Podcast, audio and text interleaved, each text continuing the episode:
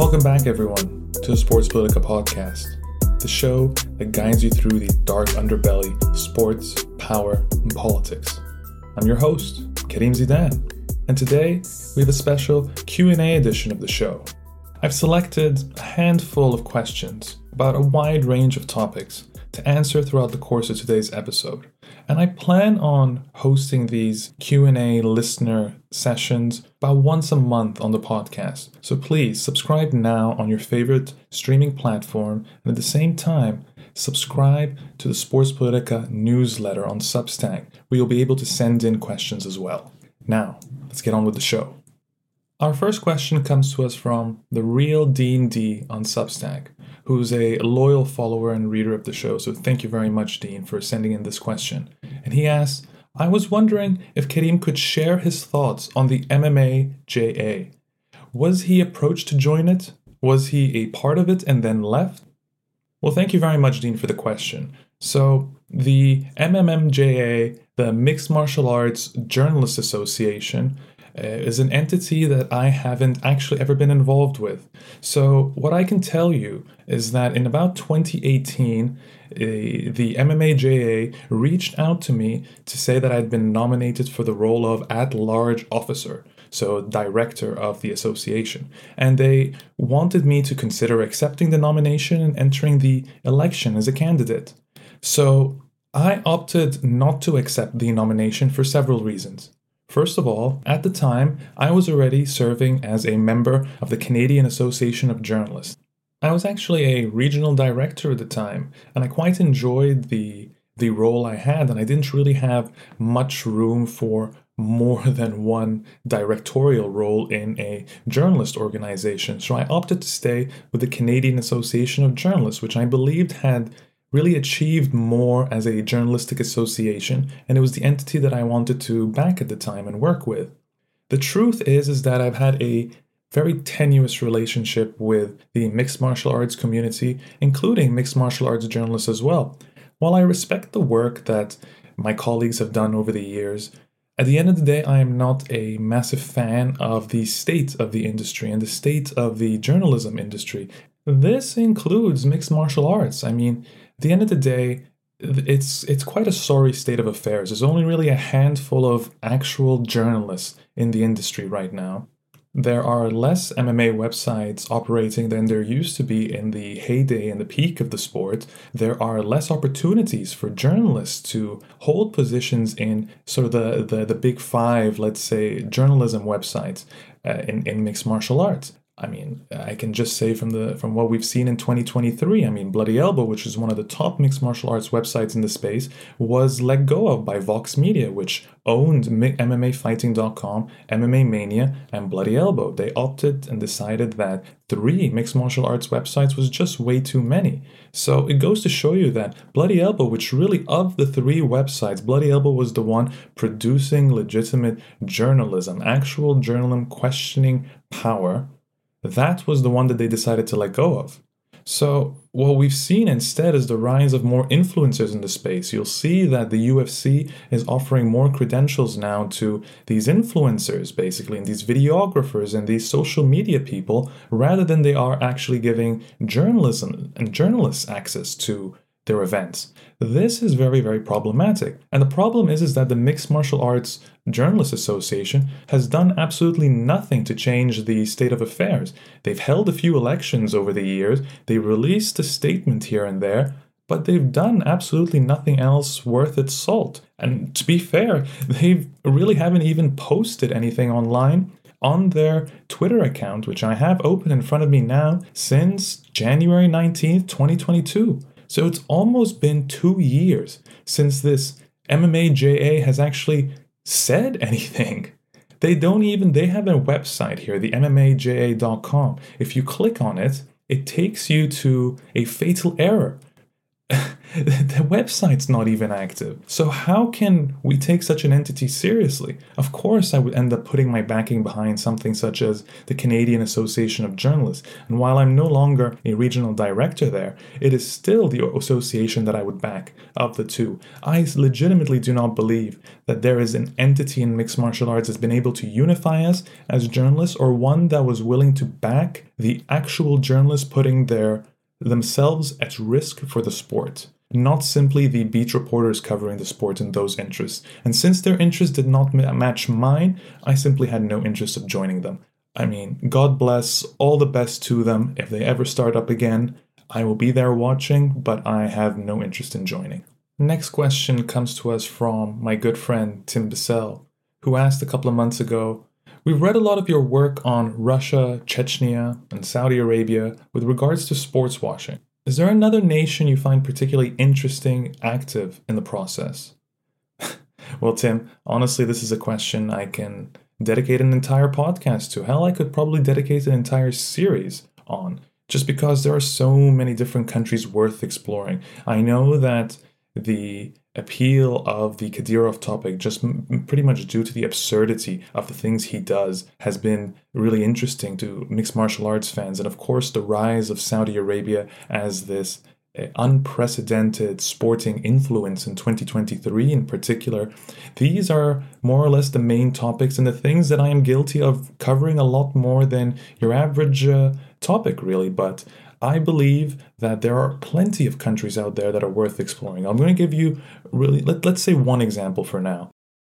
How about Paul Kagame, the president of Rwanda? So, this man is known probably by most of the world as this national hero and sort of global darling for commanding the rebel force that ended the Rwandan genocide in 1994.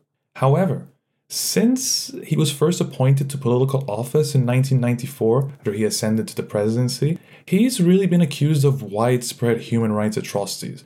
These, th- these include things such as forced disappearances, assassinations of political opponents, and torture, state imposed censorship. His regime helped launch two wars as well in the Democratic Republic of Congo, and that on its own led to the deaths of 5 million people, if not more. That is an almost unimaginable figure. And the truth is that Kagame really managed to get away with, this for quite a long time until over the years, especially past sort of the late 2000s, he was there was a lot of mounting criticism against Kagame and his regime. So Kagame started turning to sport to sort of further his image as this magnanimous leader. In 2002, he began sponsoring the Council for East and Central Africa Football Association's football tournament, which he then renamed the Kagame Interclub Cup.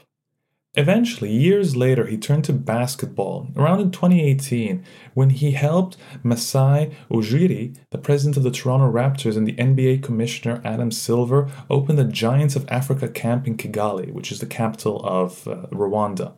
The following year, he himself made an appearance at the Oracle Arena to watch a playoff game between the Golden State Warriors and the Houston Rockets. He was given tickets by the NBA and arrived with a seriously sizable entourage.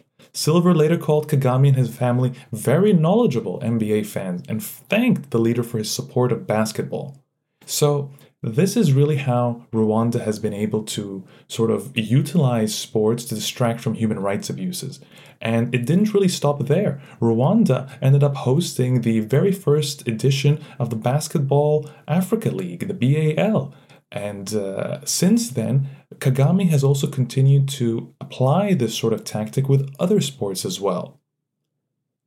In terms of his sports interest, I think he actually might be best known as this mad Arsenal fan, Arsenal being the football club in the English Premier League. He eventually ends up setting this sort of lucrative sponsorship deal for Arsenal as Rwanda's official tourism partner. It involves this sort of Visit Rwanda logo being emblazoned on the team shirt sleeves. And uh, this deal sort of began around 2018 and was worth around $40 million.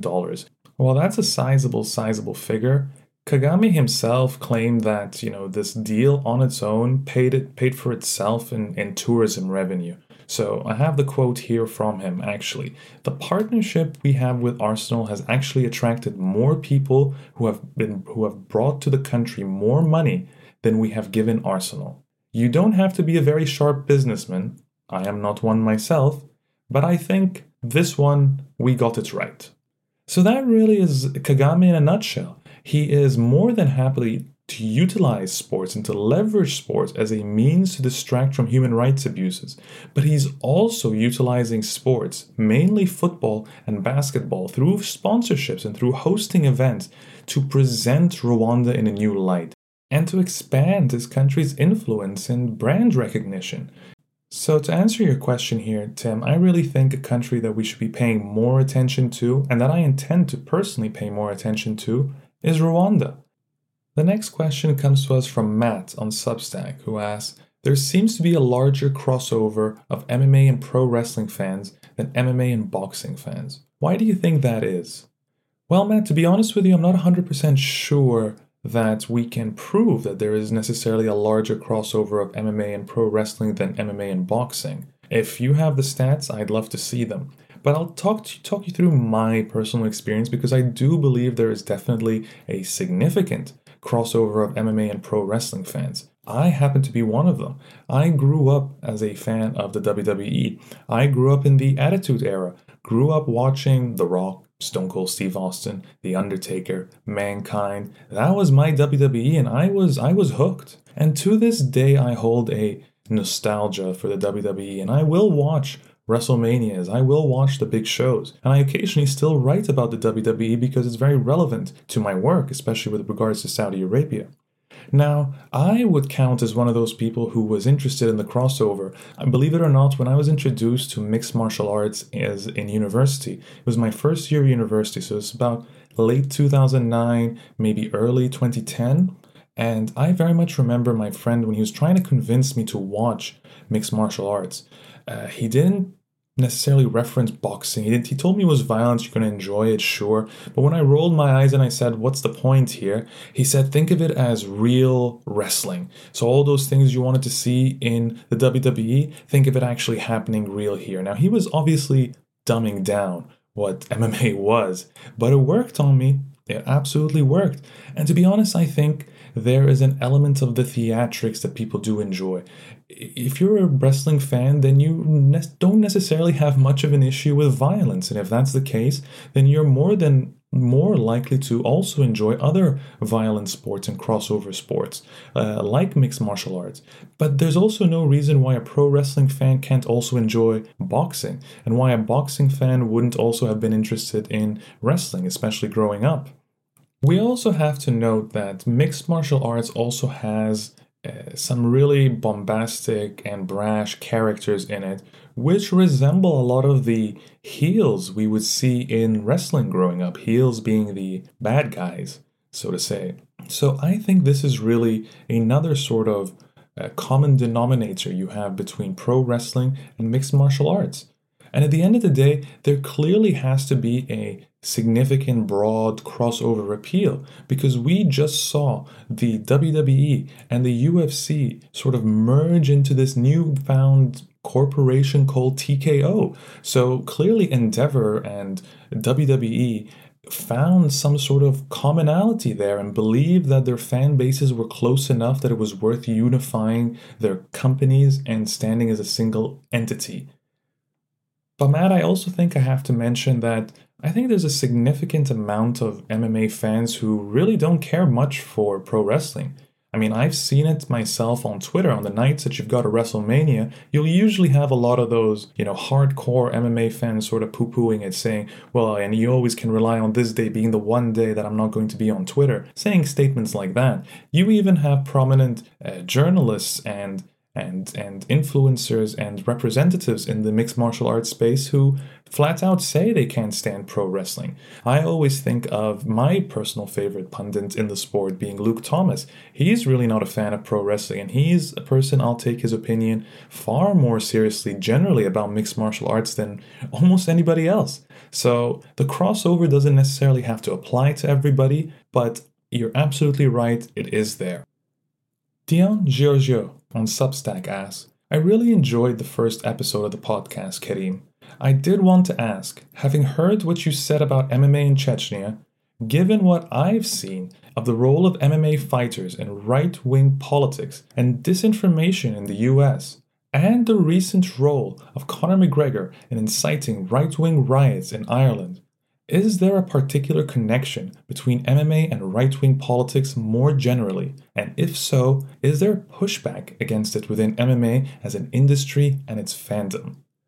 Now, thank you for your question, Dion, and I can tell that you sent in this question before I had published the second episode of the podcast, which actually delves specifically into that topic. I try to answer the question of why are so many MMA fighters turning to right wing activism, pivoting to right wing or far right politics? And the question I raise it because of what's been happening with Conor McGregor in Ireland and how he really does seem to be emerging as a darling of the far right.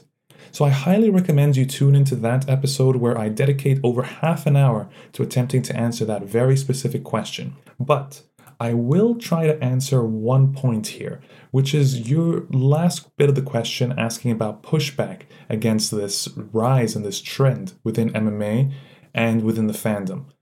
And unfortunately, it's a bit of a cynical answer on my part because I don't really see much pushback against this right wing trend. As a matter of fact, just in the past few days, as I've written about Conor McGregor and published a podcast episode dedicated to answering this question, I've seen a lot of people in the fan base simply say, Who cares? It's a political opinion. They're allowed to have it, while also calling me things such as, you know, soy boy and snowflake and the things you've come to accept from, you know, shithead cesspool MMA Twitter. So unfortunately, Dion, I don't really think much is going to be changing anytime soon. But thank you so much for your question. Shafiur Rahman on Substack asks, You have written about Khamzat Chimaev here and there and his closeness to the Chechen strongman Ramzan Kadyrov. Do you think his inactivity before the recent Usman fight was due to visa issues stemming from this? Indeed, does he have US visa issues? Do you know? And what is the backstory regarding his move from Sweden to the United Arab Emirates? This is really an excellent question, Shafiur, and here's why. So, for those of you listeners who don't know the full story, Ramzan Kadyrov, the, the dictator and warlord in Chechnya, has been sanctioned by the US Department of Treasury for his uh, various war crimes over the years. But it's not just him as an individual who has been sanctioned. His mixed martial arts fight club, Ahmed MMA, and his MMA promotion have also been sanctioned. So that means that all the UFC fighters who are affiliated with Ahmed MMA technically fall under those sanctions as well. However, Khamzat Chimaev has continued to, especially him being a primary UFC star, has continued to associate with Kadyrov with little consequence overall. However, he has spent the vast majority of sort of the last year not fighting. And none of us really had any good reasons for that, and nor were we given any good reasons by the UFC or by Chimaev or his team whatsoever. Eventually, he, he announced that he was moving from Sweden, where he was a permanent resident, to the United Arab Emirates, where he would be uh, permanently located. And at the same time, it was announced that he was going to be taking part in a fight at UFC 294, which was taking place in Abu Dhabi. I had been informed uh, numerous times by sources that Khamzat Chimaev was dealing with visa issues. And this was something that had been a rumor that had been spreading around the MMA space. But I had some solid, solid sourcing uh, that suggested that he was really struggling to enter the United States. However, when I did reach out to the US Department of State, they have a policy where they do not inform you of whoever is actually on these visa ban lists or travel ban lists. So unfortunately, they would not confirm or deny whether Khamzat Chimaev was being sanctioned. What they did let me know, however, was that they were fully aware of the UFC fighters associated with, with uh, Ramzan Kadyrov. That was very significant. That tells me that the US government is at least aware, actively aware, of the issues taking place right now. Given that, it makes sense that the UFC would attempt to avoid sanction issues entirely by not hosting any of those Ahmed affiliated fighters, those Kadyrov affiliated fighters, on US soil. Because that could be very problematic for the UFC if the US government decided to push through with those sanctions. So instead, the UFC is now hosting these types of fighters, these controversial fighters who are technically under sanction because of their relationship to Ramzan Kadyrov in the United Arab Emirates, where they are able to dodge those sanctions with no issues whatsoever. I think this also, Shafiur explains why Khamzat Chimaev would want to live in the United Arab Emirates full time. He's able to avoid European sanctions or any questions about his relationship to Russia and why he's living in Sweden. So that's one issue off the table. He's able to live in the United Arab Emirates, which is a place where Kadyrov frequents regularly. So do Kadyrov's henchmen. Kadyrov has a property in Dubai and he's definitely far more influential there than he was in Sweden. So this is a great way for Chimaev to also maintain a strong relationship with Kadyrov that doesn't also require him to regularly go to Chechnya or to Grozny. The United Arab Emirates is also where Chimaev is training right now, and he just so happens to be training at this facility called TK MMA that's run by Tam Khan. And Tam Khan himself has had no sort of qualms about associating with controversial figures. As a matter of fact, Tyson Fury once visited his gym, but he visited it alongside Daniel Kinahan, the Irish gangster and alleged drug cartel leader. And apart from that, Tam Khan also visited Chechnya to have dinner with Ramzan Kadyrov once and took a little selfie there that included Mike Tyson in the background. So it goes to show you what type of circles these men are all running in. And it just seems to be that Khamzat Chimaev's life is going to be a lot simpler if he lived in the United Arab Emirates than if he continued to live in Europe. I mean, when he's training at TK MMA, he's able to bring in his little entourage, which include Ramzan Kadyrov's teenage sons, to train with him there. No questions asked whatsoever, with no issue for these people to enter the country or to leave the country. Nobody in the UAE is asking them any questions. There is also the note that if Khamzat Chimaev is a practicing Muslim, he might be more comfortable living in a more conservative society and a place where he's surrounded by a much larger Muslim community, both local and from the diaspora. So I think this sort of roughly in a hand in a couple of minutes here answers your question, Shafiur. And I think over the next few months, I think we're going to continue to learn more about why Khamzat Chimaev is currently based in the United Arab Emirates and whether the UFC actually has been dodging sanctions over the past while. We shall see. But thank you so much for that excellent question. From TKO Talk on Twitter. Have you heard of the rumor of Endeavor potentially selling to Saudi? If so, are there any real legs to this? Well, I'll be honest with you, I haven't heard this rumor at all. And maybe that's just me, but I'm not really a business reporter and I did not focus on Endeavor's moves recently. What I have seen is that Endeavor seems to have mended the fences with Saudi Arabia. If you remember, listeners, it was actually Ari Emanuel, the CEO of Endeavor, who had returned some uh, initial funding that the Public Investment Fund of Saudi Arabia had invested into Endeavor shortly after he found out about the assassination and dismemberment of Jamal Khashoggi. He was actually probably the most high profile businessman in the United States who made an actual statement and attempted to sever ties with Saudi Arabia. He has since attempted to restore those ties, and it's been evidently clear since the WWE merged into TKO with the UFC. It appeared at the time that Ari Emanuel was on the way to mending those fences because the WWE continued to maintain its uh, partnership, its long term partnership with Saudi Arabia, with no issue whatsoever from Ari Emanuel. The truth is, while I don't necessarily think that Endeavor is currently looking to sell to Saudi Arabia, it does not surprise me at all if it does turn out to be the case. I mean, stranger things have happened, and as we've seen, Saudi Arabia does seem very inevitable right now. They certainly have the resources to buy Endeavor if they wanted to. So I guess time will tell, but thanks so much for the question. And then next we have a question from Carl Albert Rooster, who asks More of a broad and long question, apologies.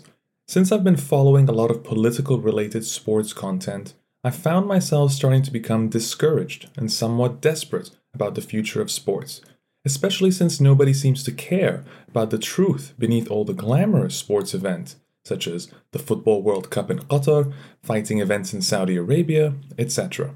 How do you yourself go about staying motivated and maybe hopeful regarding the work you do? Well, honestly, Carl, I'd be lying to you if I told you that I'm always able to stay motivated or hell, even hopeful when it comes to the type of work I do. I'd say 2023 has been quite a difficult year for me, apart from the fact that uh, we're watching sort of the inevitable rise of more authoritarians in sports. That is something I could have handled, but it's the fact that that's happening and coinciding with sort of the deterioration of sports journalism overall I mean, just I'll, I'll speak to my own personal experiences this year. You know, my time at Bloody Elbow, the, the fantastic mixed martial arts website came to an end, and it came to an end because Vox Media the the massive uh, media conglomerate decided that it didn't need to have yet another mixed martial arts website. So Bloody Elbow going independent, I wasn't uh, they weren't able to match my salary that I used to make, and I decided to go independent. You know, that's a bit disappointing because we already had such few mixed martial arts spaces uh, that were willing to do legitimate journalism and that were going to employ somebody like me. So I'm so happy that Bloody Elbow is still around and has managed to succeed as an independent entity. And I really hope that goes on because we legitimately need such entities in the space and across all sports, not just in mixed martial arts. And really beyond that, I focused in the mid- middle part of the year on a New York Times story about Leo Messi's uh, partnership, his ongoing partnership with the tourism authority in Saudi Arabia. And it was a big deal of a story for me. And I thought, you know what, maybe ending my time at Bloody Elbow was was meant to be as I continue to build my resume with New York Times in the hopes that I would end up securing a full-time position in the New York Times sports division. Unfortunately, we did publish the article. The article made the front page of the New York Times, which is something that I'm exceptionally and exceedingly proud of. However, Less than 10 days later, the New York Times announced that it was shutting down the sports section entirely. So, you want to talk about a swift kick in the ass that really demotivated me? Well, that one was one of the one of the really uh, major examples from this year, and I actually went on to write an entire essay about it that's available on Sports Politika called "An Obituary to NYT Sports." Uh, it might be worth your time. As for how I actually attempt to stay motivated and hopeful, well, the truth is, I believe in the type of work I do. I believe that that there is an audience for this work as well. And based on starting Sports Politika, it appears that there is. There are thousands of you who now subscribe to my media platform. Regularly, I get messages of support, and I have paid subscribers telling me to keep doing this and that I inspire them with the work I do. I have university students coming to me telling me they are shaping their thesis statements and their essays based off my work and are inspired by my work. This tells me that I'm still hitting a nerve, and that's really important. As long as that remains the case, as long as I'm still able to continue educating people on these topics, raising awareness about such issues, giving lectures at universities about them, and traveling the world to conferences speaking about these topics and continuing to raise awareness about them, I think that's a type of motivation that I need to continue doing this type of work.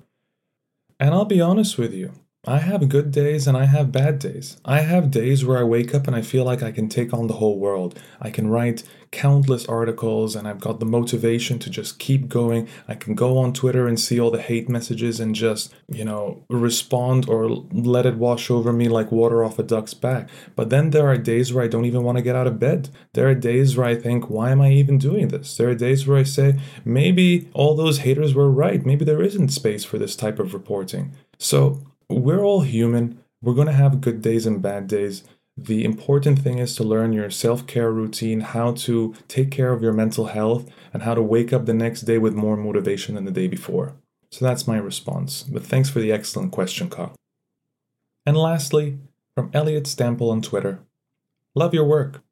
What are your thoughts on Connor intervening in Irish politics? And the second question is I get you're pro Palestine, but do you think Hamas started the war?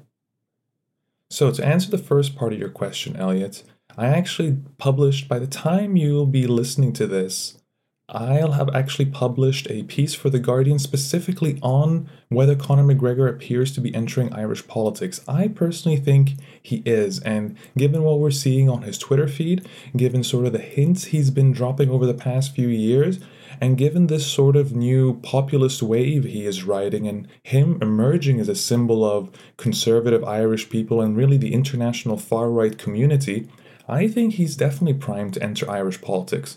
And unlike a lot of the uh, other UFC fighters and MMA fighters we've seen enter the political fray, Conor McGregor has far more resources and uh, is a far more popular figure overall. So he could do a lot more damage as well. So it will really be interesting to see what happens over the next few months and whether he does attempt to challenge the incumbent government.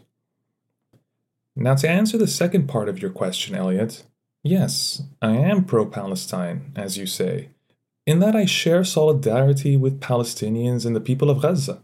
I am appalled by the ongoing slaughter, I mean, the senseless violence, and the collective punishment of an entire people for the heinous crimes of an extremist Islamic group. More than 14,000 people have been killed in Gaza. I mean, take that in, right? That's over 10 times more than the number slaughtered by Hamas on October 7th, most of whom are women and children. And through all that, Israel is no closer to ending the war. Yes, Hamas launched the horrific attacks that led to the latest round of fighting. And there is no justification for such attacks, especially the slaughter of innocent civilians. I can never support that. But likewise, there should be no justification for the ongoing destruction of Gaza or the indiscriminate murder or forced removal of Palestinians. Israel has yet to come to terms with this. And until the state of Israel begins to treat Palestinians with dignity and respect, until Palestinians are not subjected to the unlawful killings and forced evictions and arbitrary detentions, the cycle of violence will likely continue. And that's a wrap on the first edition of the Sports Politika podcast Q&A session. Thank you to everyone for sending in your questions and please keep them coming. The best way to reach me is by subscribing to Sports Politika on Substack, where you'll be able to start your own threads and ask me questions on a regular basis. Sometimes I even answer them straight there in the threads rather than waiting to answer them here via audio. So please take a moment to subscribe to Sports Politika. Until then, take care.